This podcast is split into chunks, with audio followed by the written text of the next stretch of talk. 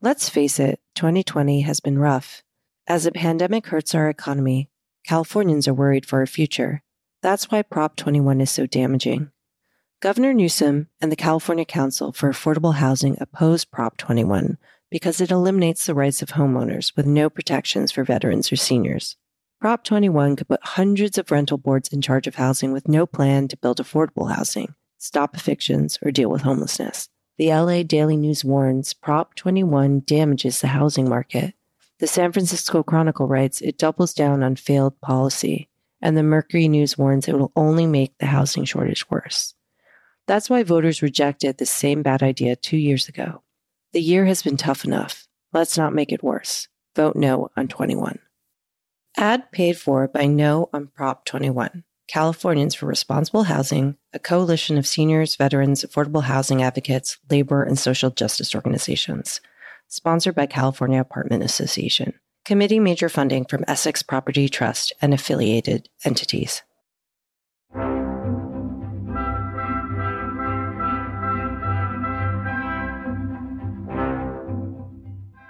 Welcome to Talking Feds, a roundtable that brings together prominent former federal officials and special guests for a dynamic discussion of the most important political and legal topics of the day. I'm Harry Litman. The case, as the lawyers say, is submitted. With the final debate in the rearview mirror, the two candidates for president have done what they can to persuade voters to stay the course or make a change. Absent some Halloween surprise, the election now focuses on the get out the vote ground game and, of course, the flying hordes of lawyers on both sides, whose work can be fairly summarized as follows. Republicans trying every stratagem to reduce the number of voters, especially minorities, and Democrats parrying with efforts to increase them. The third debate actually seemed debate like with Biden and Trump both displaying overall restraint and even substance, though in Trump's case, the substance consisted in large part of claims that were already shown to be false before he left the stage. As CNN's fact checker put it, quote, it was an absolute avalanche of lying, close quote. Biden seemed to land the bigger blows, in particular on Trump's record on the virus and immigration policy and he was able to swat away Trump's efforts to dirty up Hunter Biden and the Biden brand, which came across as confusing and conjectural. To analyze the candidate's final case to the American people and give a preview of the quickly shortening horizon between now and December 3rd, we have an all star gang of expert commentators, all returning guests to Talking Feds. And they are Vanita Gupta, President and Chief Executive Officer of the Leadership Conference of Civil and Human Rights. Prior to this, Vanita served as the acting Assistant Attorney General and head of the U.S. Department Civil Rights Division. Welcome back, Vanita. Great to be here. Matt Miller, very, very well known to everybody on this show. He is a partner at the strategic advisory firm Vianovo and the former director of the Office of Public Affairs for the Department of Justice. Thanks for being here, Matt. Thank you, Harry, as always. And finally, Congressman Jamie Raskin, who represents the 8th District of Maryland. He's a member of the Judiciary Committee and the Oversight and Reform Committee. And he is vice chair of both the House Administration Committee and the Judiciary Subcommittee on the Constitution which is fitting because for more than 25 years, he's been a professor of constitutional law at American University's Washington College of Law. Thank you very much, Al Hazard Jamie. Can I call Congressman Jamie for being here on Talking Feds? Well, I'm delighted to be with you. So, look, lots to say about the debate, though I want to leave room for the coming week. But let's start with Trump himself, leaving the substance aside, which, as I mentioned, was completely mendacious. Somebody got to him, right? I mean, he actually was a different and more effective debater, aggressive, but not asinine as in the first debate. And all the let, let Trump be Trump and you can't control him seemed maybe contradicted, right? He actually showed some discipline. Well, that's certainly my perspective. I mean, it, it wasn't the Lincoln Douglas debates, but it was not a complete barroom brawl. He seemed slightly disciplined as Trump goes. I mean, still, when you compare him to anybody else who's ever been in a presidential debate, he was an absolute wild man. But on Trump's own terms, he seemed to be slightly more disciplined and focused. And he had a couple of themes, like when he was calling Biden a, a politician, a typical politician. Right. That, that clearly was his marching order. Yeah, I mean, he got sobered up somehow, right? He really seemed to have been chastened and and you know thinking he couldn't be the same old nasty guy. But he was lying compulsively the entire time. Lying compulsively, yeah. That's always the thing though is that the bar is was so low yesterday yeah. and clearly his advisor said like shape it up. That was a terrible first debate for yourself. The lying is so kind of beyond the pale of what anyone should accept from a president so we overread into the stylistic stuff because of where we started from with this first debate. But it's like the substance and the lying is the thing that actually should be the most germane takeaway from a debate. And there you have it. Sometimes I feel like he's the beneficiary of the incredibly low expectations that are unique to Trump alone that don't apply to anyone else. And and so the commentators after can kind of go and, and look at the style and say, oh, look, he's like more presidential when the lying itself and the constant lying about all the substance, which is what the American people need amid a pandemic. And they need to understand, you know, what the forward leaning vision and policies are actually going to be that affect our lives. That stuff can get brushed aside. Yeah, I think all that's true. I think we also learned a valuable lesson that one of the best ways to deal with Donald Trump is to turn off the microphone. It has an impact and being serious, I think he he very much knew that trying to interrupt Joe Biden when his microphone was off was going to look pretty silly. I do also think people convinced him that the hour is late and what he did last time didn't work. It had a, a noticeable impact on his polling last time. And and I would say one of the, one of the things about his line is that he does have the ability because the bar has been lowered so much for him to lie and be an effective communicator in line to you know to lie and get away with it and he lied last night and to the extent he got a, he gets away with it i still don't think it's going to matter. I don't think it mattered in his presentation last night because i still think his fundamental problem which is number one he doesn't have a message that's compelling on the most important issue facing the country. And number two he's out of touch on the most important issue facing the country. That still came through loud and clear last night, even despite all his line about the underlying substance. You know, I think that's true, but we could uh, turn around and take it from Biden's point of view. It's kind of a challenge. He knows he's against a guy who's going to lie all the time. He could either call him on it, then it is a barroom brawl. He could let it all pass.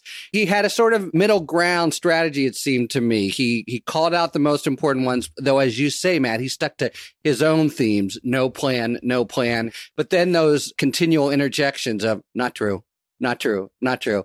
And I think he was himself adroitly prepared to not make it seem like a factual match between the the two of them and to stick to his themes. But still you have to remind people that he's not telling the truth. I mean the imponderable of this whole thing is the sliver if it's even that of still undecided voters. How are they hearing the lies First of all, I kept asking myself, who the hell is undecided at this point of the election? Right. I'm so curious about that. There was a really interesting moment, though, where there was a back and forth, and Biden at some point, I think Kristen Welker said, you know, do you want to respond, Mr. Vice President? He was like, no. Like he just yeah. kind of shut it down because there had been a two like a back and forth twice about the lie and the truth and the whatever. And he just i thought that was actually smart. Even though my impulse was like you've got to correct that lie for the fourth time.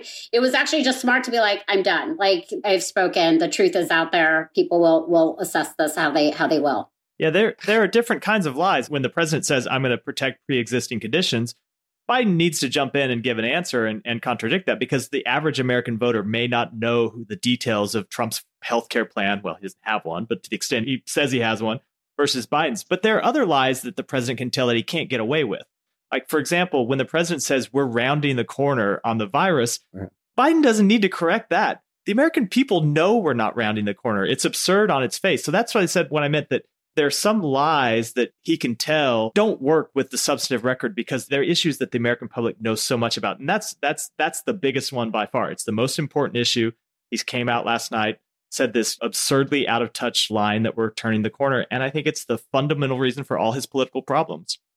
I think the most effective lies that Trump told and that he tells are when he calculates what the criticism of him is going to be, and then he immediately turns it into a completely fictitious attack on his opponent. So he knows, of course, he's totally compromised by his relationship with Putin. He's allowed Putin to run amok in our elections. He's allowed Putin to help us tear asunder our relationships with our allies, um, put a bounty on the heads of American soldiers, and did nothing. So he preempts Biden by saying, "You're getting paid by Russia. You're working for China. You're, you know," and so it, you get this kind of just rhetorical quicksand and fog, and nobody can understand what's going on, you know, and that's where the lying just becomes part of the culture. It just permeates everything.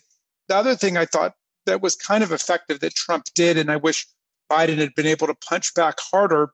But when Biden spoke very effectively about the things he wanted to do, like the public option, adding that to the ACA or dealing with climate change, then Trump clearly had been told or had worked it out. He was going to say, How come you didn't do it? You've been in politics for 97 years and you didn't do any of this stuff. Well, the answer, of course, is we were getting other things done then. We have a whole new agenda we need to get done now.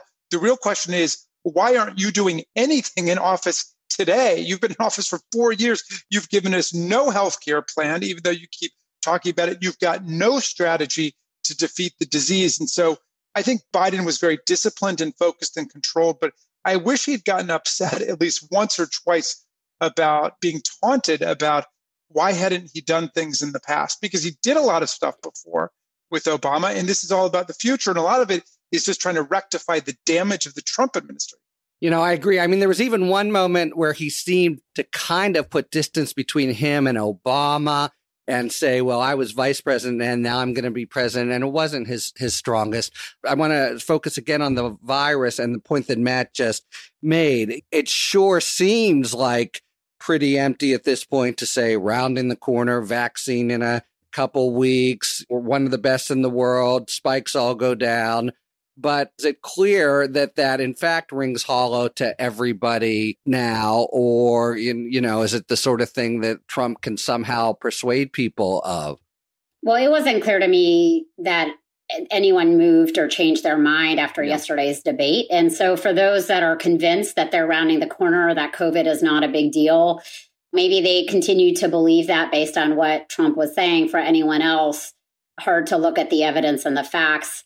I think that calling Dr. Fauci an idiot, I thought it was effective for Biden to re raise that. But because I, I just feel like people are pretty entrenched in their views on this right now, it wasn't clear to me that the statements that were being made at yesterday's debate actually changed anyone's mind about how they view both of these people and whether they think they can lead us all out of this pandemic. It was one time of many that he did something specific and obviously thought through in advance, which is turn to the camera and talk about the kitchen table issues as if he's actually looking at people at the kitchen table. The sort of not his family, my family, it's your family. He really, I thought, effectively brought it home to people's lived lives. I liked when Joe said, Come on, let's just cut through the nonsense. You know his character and you know my character. Yeah. And that just sort of woke people up. I mean, we're not dealing with any kind of conventional electoral debate here where people are scoring points and stuff like that. We can continue down the road of a failed state that fails to deliver the basic goods of existence, like protection against disease, protection against gun violence, protection against climate change. I mean, it's a broken social contract with just smoke and mirrors and just increasingly cannibalistic circuses that they're providing the Fox News audience. Or we can get back on the road of democratic reconstruction and progress. And I wish Joe had spoken a little bit more about Kamala Harris because I think that she's so much just the vision of the future in this race. But I thought he was super presidential and reassuring to the country. Yeah, and and Harry, I think that moment when Biden did talk directly to the country and talked about the losses that so many families have have suffered was important for two reasons. One, because that's always been when Biden has been at his best. He's just a deeply empathetic person. He he connects pe- with people, and partly because of the own the tragedies he's gone through in his own life. Partly it's just who he is. But also because it's such a contrast with Trump. It's the thing that Donald Trump can't do. Donald Trump eh, can yeah. never show any connection with anyone but himself, not even really with his own family. And it's in some ways a metaphor for the entire campaign. I think the problem with his, his the entire campaign is love him or hate him. In 2016, he had a message. He had a message about where the country was and how the people in the middle of the country had been forgotten by the elites and that they had seen their jobs taken away by immigrants. His message this time is all about me, me, me, me, me. I've done more for African Americans than anyone since Abraham Lincoln. I have been so mistreated by the media. Uh, uh, the deep state has been out to get me. His entire message is always about him. Was about him all, all, all through the debate last night. And he never has that ability to kind of look into the camera and tell voters what he's going to do for their life because he has just kind of gone down this rabbit hole of self absorption, e- even more so now than when he first got into politics four or five years ago. What was so interesting is when Biden actually did that and looked at the camera and talked about struggling families. Trump got irate. Like he just, it was like, how dare you? That's such a politician's move to talk about caring about other people and struggling right. families amid this pandemic. Right. And it's like, no, actually, that's what I do want my elected official to care about is my family and and but it was like it really got under his skin. But i mean i know it was part of his playbook to just keep going back to this line of biden your politician. The other thing that i thought was really galling is he did say it during the covid conversation like what were you doing biden? What were you doing? And it's like well who was the president of the united states at that time? And it's it's just this bizarre kind of trying to make an equivalent like the role that biden played in January on the pandemic versus like being the president of the United States and the obligation that that should carry amid the pandemic. But I just have to raise this thing because it was just galling to me. And when we're talking about lies, and he kept repeating, I'm the least racist person in this room. Anyone who has to say that repeatedly, like it just speaks for itself. But also, everything about his record and the emboldening of white supremacists, it was both infuriating and comical at the same time. Again, do I think that he convinced anyone on either side of that? No, I don't. But it did, I think, really. I thought it was such a telling moment for anyone who like might have been at all confused. The lying and the narcissism right. is astonishing, and it's really the record that where he kept trying to bring up criminal justice reform I have something to say about that. And the kind of the Obama Justice Department wasn't perfect, but the systematic undoing of everything that we did to lower the federal prison rate, to incentivize states, to have the clemency project. It's just, it's incredible and galling. I mean, we're witnessing really the spectacular collapse of American political tradition where you have a presidential candidate, an incumbent president, no less, running on literally no platform the Republican National Convention created no platform. They decided not to do one for the first time in many, many decades.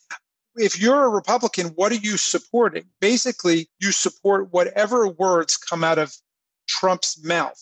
So the deep structure of it really is racism. I mean, that's really the only unifying thread of the whole thing. I thought it was fairly amazing how the president said he was the least racist person in the room. Whatever that means. Yeah. Yeah. Five minutes before he said the only immigrants that show up for, for their court appointments are the ones with low IQs. And he said 1% when it's closer to 99. I actually want to stick with immigration for a moment because uh, uh, Jamie's comment put this in mind to me. I mean, I thought it was a very effective moment for Biden just because the facts are so strong the separation of the 545 migrant children. You cannot find their parents. And Trump's response was, I've seen them and the facilities are so clean. That to me was the most sort of cringing moment of the entire debate. And you, it, it, seemed to me if there are votes left to lose, he, he must have lost a few dozen there. Well, yeah, I think as Matt was saying, there's no empathy, there's no sense of human connection. And yeah. ultimately, COVID 19 has not only destroyed now 225,000 lives and all of the families that have been devastated by that and brought the economy to its knees with more unemployed people than we've had ever in American history. But it's been this massive attack on family life and social life, community life. I mean, people can see their nuclear family. Maybe people in their nuclear families have gotten a little bit closer because everybody's in one place. But extended families, people's uncles and aunts and cousins and grandparents, people's neighbors, the ability to socialize. It's been an absolute nightmare. Total destruction, but it means nothing to Donald Trump. And he wants to convoke the crowd only as kind of a circus audience for him. I mean, everybody has got to be reduced to a TV audience for him, eh, for his reality show. Now we're getting back from the hospital. Everybody crowd together, no masks, because that's too much of an intrusion of reality. I, I just don't think the country can take it anymore. His whole approach is so farcical and absurd that I, I, think that Biden ultimately dealt with it in the right way. He just said, mm-hmm. let's get back to reality. We got some really serious problems that we've got to deal with. I mean, it's going to be a very long walk back to try to rebuild the country after this nightmare. Yeah. One quick question on Biden. Trump seemed triumphant when Biden spoke about the oil industry and the need to move away from it. Did that give anybody heartburn here about what Biden had to say about the oil industry? So, as the probably the only Texan on this Zoom, although I know Vanita spent a mm-hmm. fair amount of time there, my first reaction was, hmm, I don't know. I, I wonder what the, how that's going to play in Houston. I mean, usually we wouldn't care about what what a presidential candidate said in Texas, but this year Texas is very much in play. But you know, it's been a while since I lived there. I woke up this morning and called all of my Texas partners and other Texas, and they said everyone in Houston believes the exact same thing that we're transitioning out of the oil industry. This isn't 1970s. It's not even 20 years ago. The oil industry is changing. The state, the economy in Texas is changing, and it's not the kind of remark that's going to hurt him there. And I think even if you look at that kind of comment outside of just that one state, it's the type of comment that vast majorities of the American public actually agree with.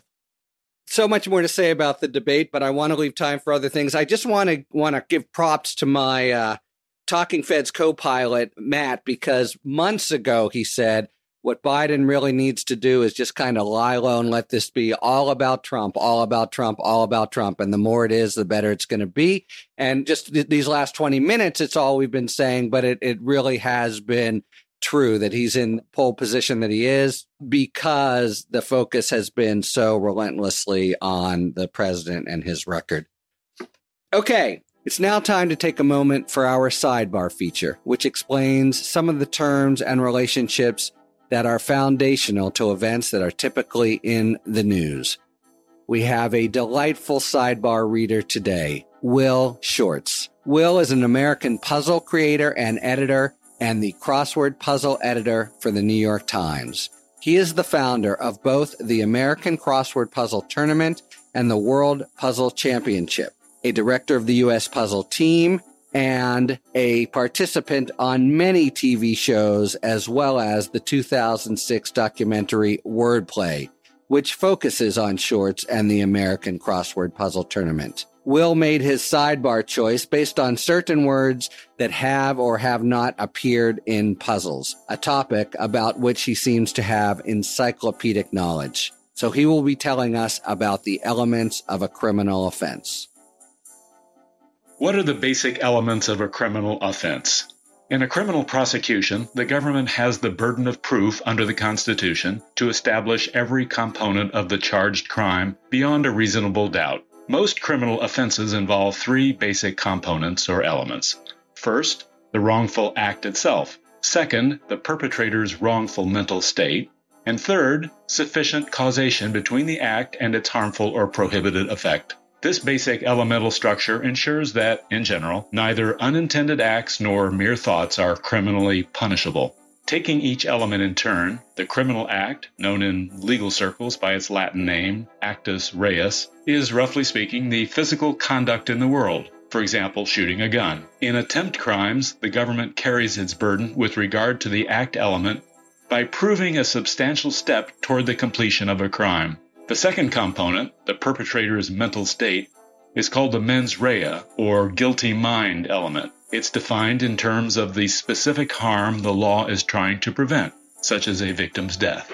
There are four main mens rea standards. From most to least culpable, these are acting purposely or having the purpose in mind of causing a specific harm, for example, a victim's death, acting knowingly or being aware that the conduct will cause the harm, acting recklessly or consciously disregarding a substantial and unjustified risk of the harm, and acting with negligence, or acting or failing to act when a reasonable person would have known the risk of the harm. Higher levels of blameworthiness typically correlate with more severe liability and harsher sentencing. Some crimes, called strict liability crimes, lack a mens rea element, meaning one can be convicted of them without any proof of mental state, drunk driving is an example. Finally, causation must also be proved beyond a reasonable doubt. In some cases, this element is straightforward, such as where a defendant fired a gun at a victim and caused immediate death, but proving causation can be complex in certain situations, for example, where intervening events occur between the defendant's guilty act and the harm at issue.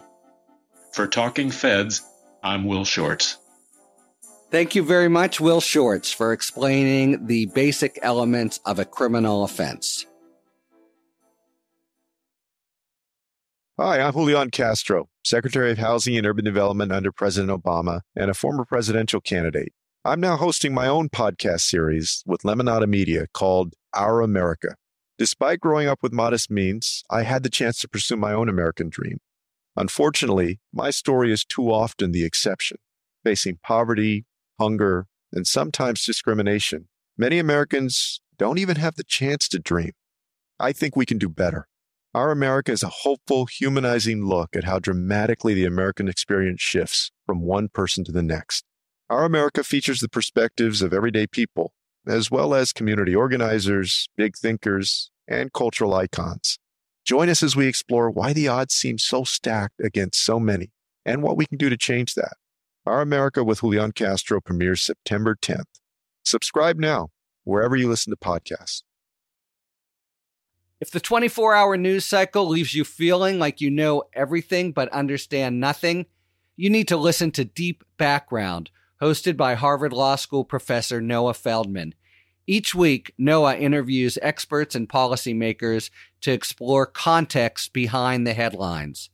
As the Supreme Court nomination process and the election dominate the news, Noah's expertise in constitutional law is more relevant than ever.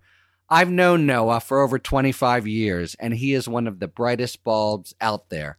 This fall, he presents a special five part series deep bench to tell the inside story of how the legal conservatives have gained power and now find themselves in the grips of a civil war about the future of their movement. Listen to Deep Background in Apple Podcasts, brought to you by Pushkin Industries. I'd like to just look ahead now at the next week. The days are clicking by so rapidly and have a have a sense of you would normally think that at this time uh, in a campaign there's you know both candidates are just saying their taglines and trying to get out the vote but this has not been a usual campaign and the president is not a usual candidate. Let's start with this hunter biden fixation that he tried to bring up in the debate last night i thought to very poor effect. No one really could follow what he was talking about.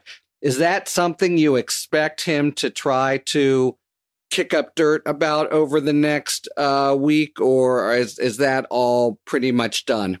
Psychologically, it seems important to Trump because it does allow him to project outwards all of his consciousness of guilt in terms of the rampant money making and profiteering that's taken place in his administration.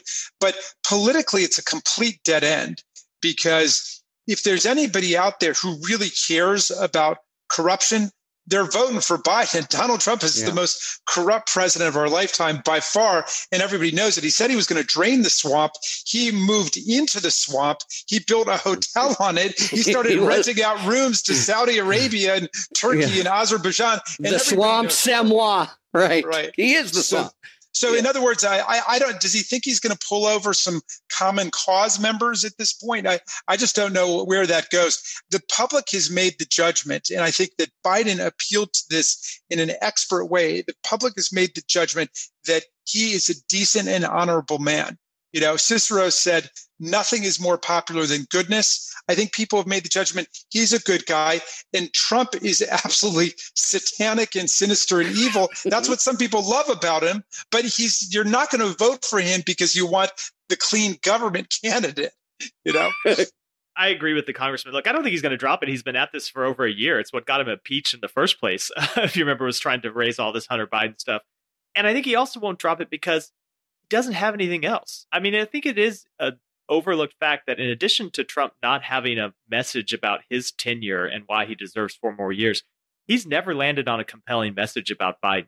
I mean, he's never had a message. You've seen him bounce around. At times, mm-hmm. it's been about Hunter Biden. At times, it's been about he can't leave his basement. At times, it's been about he's going to be the captive of the left. None of those messages interplay with each other in any real way. They're all kind of disparate themes, and none of them stitched together to an overall narrative about why Biden can't be president. And I think it just goes back to this problem he has, which, you know, I talked about how he didn't have a message. He also is kind of a captive of this Fox News universe that he lives in. And for much of his tenure, having that right wing ecosystem has been a valuable tool for him because it's provided him a floor under which he can't sink, somewhere around 40, 42%, and he can't go below that. But what we found out over the course of this campaign is that the ceiling is also very close to the floor in this room in which he lives. You know, the floor may be 42, but the ceiling is somewhere around 43 or 44. It's not far off. And so when he's operating in this narrow band here and can't seem to find a way to stretch outside of it, what you find as you get close to the election is it's given him nowhere to grow. I also think he's in his comfort zone to be a bully or to like pick the bogeyman, fixate on an individual and try to rake them through the coals. And it gives them an out to not have to articulate and put forth an actual plan on anything. But this is his comfort zone is to rest in this place of doing ad hominem attacks and trying to get folks galvanized around that narrative. If I could say one thing about Hunter Biden, I think to the extent that the public has any real consciousness of him, people see him as somebody who suffered from serious alcohol and drug problems and there's so many families across the country who can identify with that and are not going to pounce on Joe Biden, who's a good guy, because of the health problems that one of his kids has suffered, especially after all the tragedy experienced by the Biden family. Completely. I mean, even more, actually, the emails that came out showed Biden as this caring father with with a you know difficult child and obviously it's another place where comparatively speaking Trump stacks up uh, not very well. But I, I think he's also miscalculated the point that Matt made. I did post debate analysis on Fox last night, and there was, you know, everyone was completely marinated in this Bobulinski different stuff, and I, I just had to say these. It was just these, you know, stray talking points that had no connection, sheets and pillows and laptop from hell, and really no, it, it's just it's just I think too late to have any purchase. Turning there. on Fox News is like wandering into the meeting of a religious cult at this point. You can't understand most of the references and the words. It's totally bizarre, and it doesn't touch anybody else's reality. And that's the problem with that kind of uh, politics. I mean, that and the fact that it, it, that sort of thinking leads you to Jonestown too. I mean, that's how you end up at a Rose Garden event where nobody's wearing a mask and there's no social distancing. And it's for a Supreme Court nominee in the middle of a plague and a pandemic, largely uh, circulated and advanced by the lethal negligence of the president. But I, I, do think that we have to acknowledge that there are a lot of people in this country who are consuming all of this and are in that space of the kind of conspiracy theories are eating it up. And they've had four years of this. And so, uh, you know, this is part of like what gets built back. This is you know this is going to be one of our our challenges when i think about you know people are always asking me like what's the biggest thing that's going to be the hardest part to rebuild and we talk about the rule of law we talk about all these concepts like i you know, it is, we're in this incredibly polarized time. What do we do about this? What do we do about the fact that there are a lot of people that are in that space kind of consuming this and have accepted the politicization of mask wearing, have, you know, the emboldening of white supremacy and the kind of the outing of this? Like, these are some of the forces that I think we have to these are not easy things that we can just dismiss out of hand as being something that Trump brought. And so I I think these are going to be some of our biggest challenges is to figure out how we work through this, how we rebuild our institutions, but also what are we doing about how toxic our media is, how toxic and polarized our country has become. And I don't mean to be Pollyanna about it because I think it actually carries very serious consequences for people in this country to, to be where we are at this very moment. And so that'll be the podcast, Harry, that you will do, uh, yeah, depending on the outcome well, of this hope. election over and over again. But, um, yeah.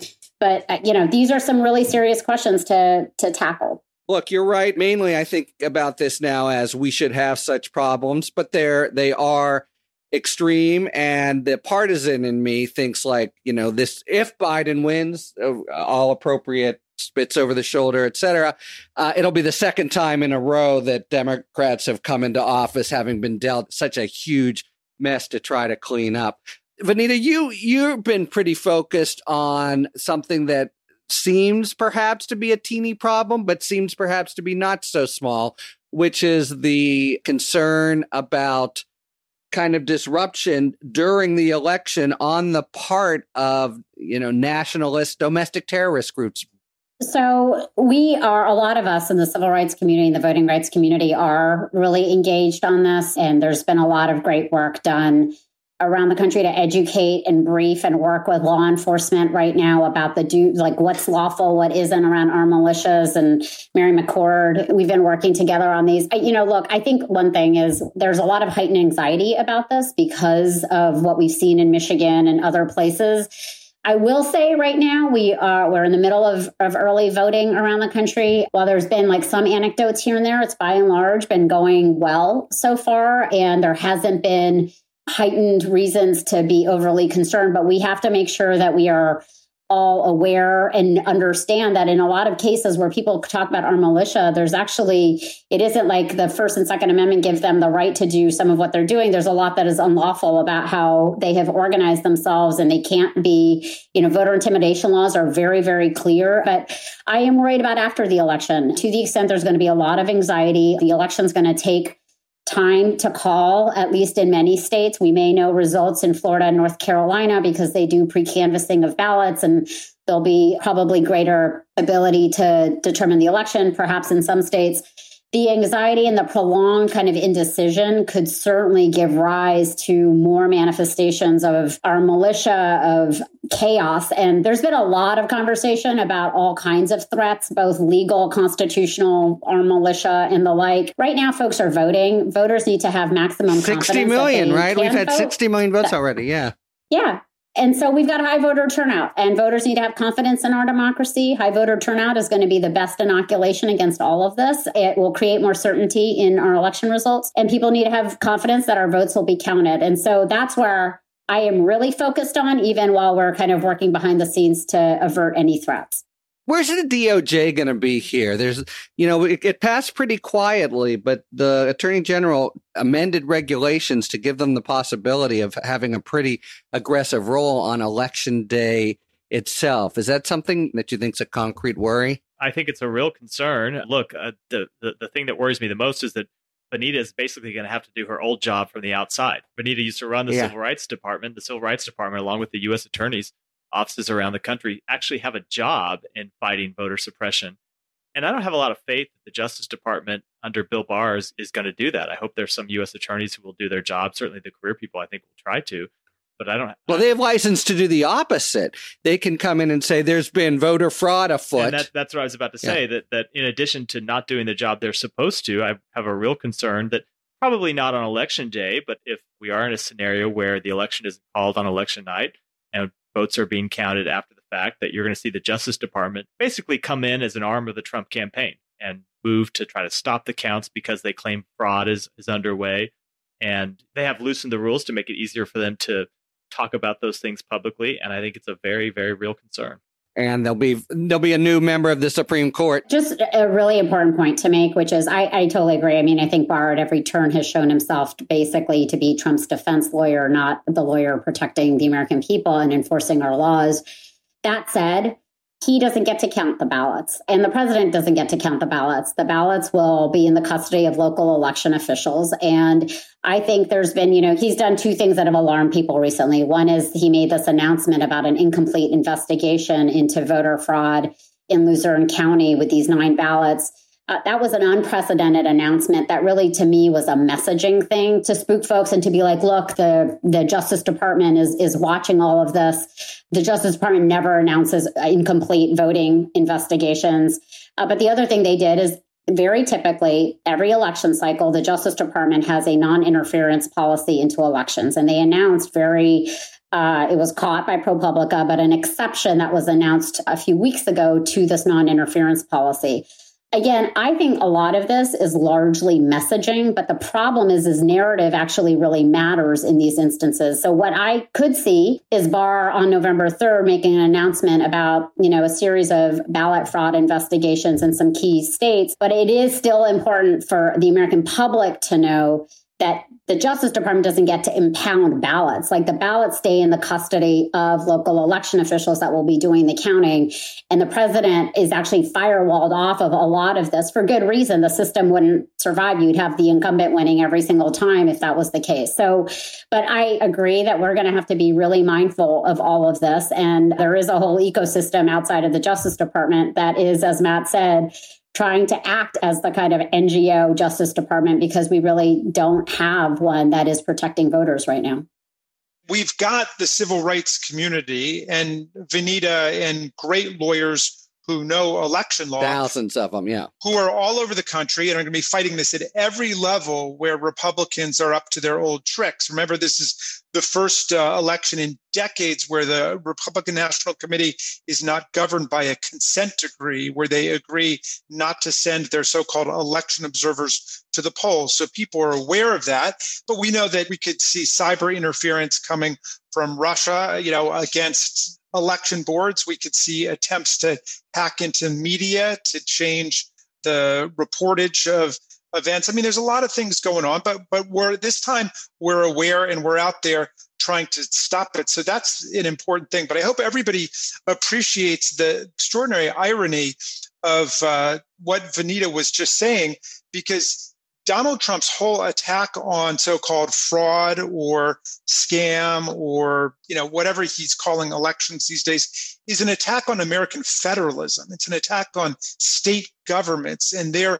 ability to count the ballots. So the people who parade around and advertise themselves as defenders of federalism actually are doing everything they can to trash it and there's never been a better argument for American federalism and state governments than those that have been fighting against this remarkable right wing authoritarian seizure of the federal government. Jamie, what's your number one concern about Election Day if we haven't named it already? I suppose you know that the president has been dog whistling through his bullhorn, as uh, Joe Biden put it last night, to white supremacists and you know violent people to go to the polls. I'm not quite sure exactly what that means. Nobody needs them at the polls, but we did see that some of them showed up uh, in Virginia when early voting started. For me, look, I'll put my cards on the table. Remember when uh, Ben Franklin said, uh, "A republic, if you can keep it." I think at this point, there's going to be a landslide if we can keep it. I think we are going to win the popular vote and the electoral college vote overwhelmingly. The question is, are we actually going to win the election? Because there are so many levers of mischief and strategic corruption that the Republicans may decide to deploy if the election is close enough, which is why our best antidote to all of this is a landslide where you get everybody, including Republican senators and governors and state legislators, just saying, okay, let's just put this behind us and try to rebuild our party if they can. But if it's at all close, you know, we really could see tricks like Republican legislatures in swing states like Pennsylvania deciding to try to nullify the popular vote, overthrow and repeal the prior election law, and just pass a law that institutes electors for Trump or splitting them 50 50 or awarding them to somebody else. And they're going to face a lot of, I think, insurmountable legal problems in doing that. One is that they're not going to follow the legal and constitutional process of the state. The laws that they're purporting to nullify are laws that were passed and signed into law by the governor, which means the governor can veto what they want to do now. They think that somehow they've got this magic wand from Article 2 of the Constitution that allows them to do whatever they want to do without going through state constitutional process. I think it's wrong. Two, they're going up against the Electoral Count Act of, of 1887, which says that there's a presumption that electors sent in this year by December 14th are valid if they are produced in accordance with the prior election law. That is an election law that took place before the casting of ballots, not a new one improvised after. And then finally, you know, even if they were to somehow send a phony slate to Washington, and the Senate president, who's Vice President Pence, reads them when we are assembled in Congress to receive the electors, and the vice president decides to pick a phony slate. We in the House side can object. The Senate can object, or one senator can object, and we go back to our own chambers to resolve it. And the House is going to stand by the popular vote and by the electoral college vote as it really is. And the Senate, if it's Democratic run at that point, will also do it. And if it's not, if there's a split between the two, at that point, it's the certificates of ascertainment that are issued by the governors that count. And even though the Republicans do control the legislatures in a number of swing states like Wisconsin, North Carolina, and PA, there are Democratic governors there. And I think that their word will be final as to which electors are the valid ones. All right. I'm going to make it a point to listen to that about six times because everything was in there that could happen.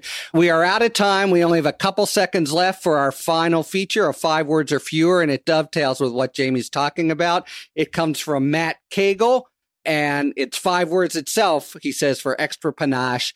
Is the Electoral College broken? Yes, but let's make it work in 2020. Vanita, Matt? Yes, it always has been. Yes, it is. Yes, but carefully consider alternatives. Thank you very much to Jamie, Matt, and Vanita. And thank you very much, listeners, for tuning in to Talking Feds. If you like what you've heard, please tell a friend to subscribe to us on Apple Podcasts or wherever they get their podcasts and please take a moment to rate and review this podcast. You can follow us on Twitter at Talking Feds Pod to find out about future episodes and other Feds related content. You can check us out on the web, talkingfeds.com, where we have full episode transcripts. And you can look to see our latest offerings on Patreon, where we post discussions about special topics exclusively for supporters. And these aren't outtakes or simply ad free episodes, though we do have those there, but really original one on one discussions with national experts. Just in the last couple days, we've posted a long interview with Peter Strzok about his new book, Compromised, and a one on one with Phil Halpern explaining why he left the Department of Justice.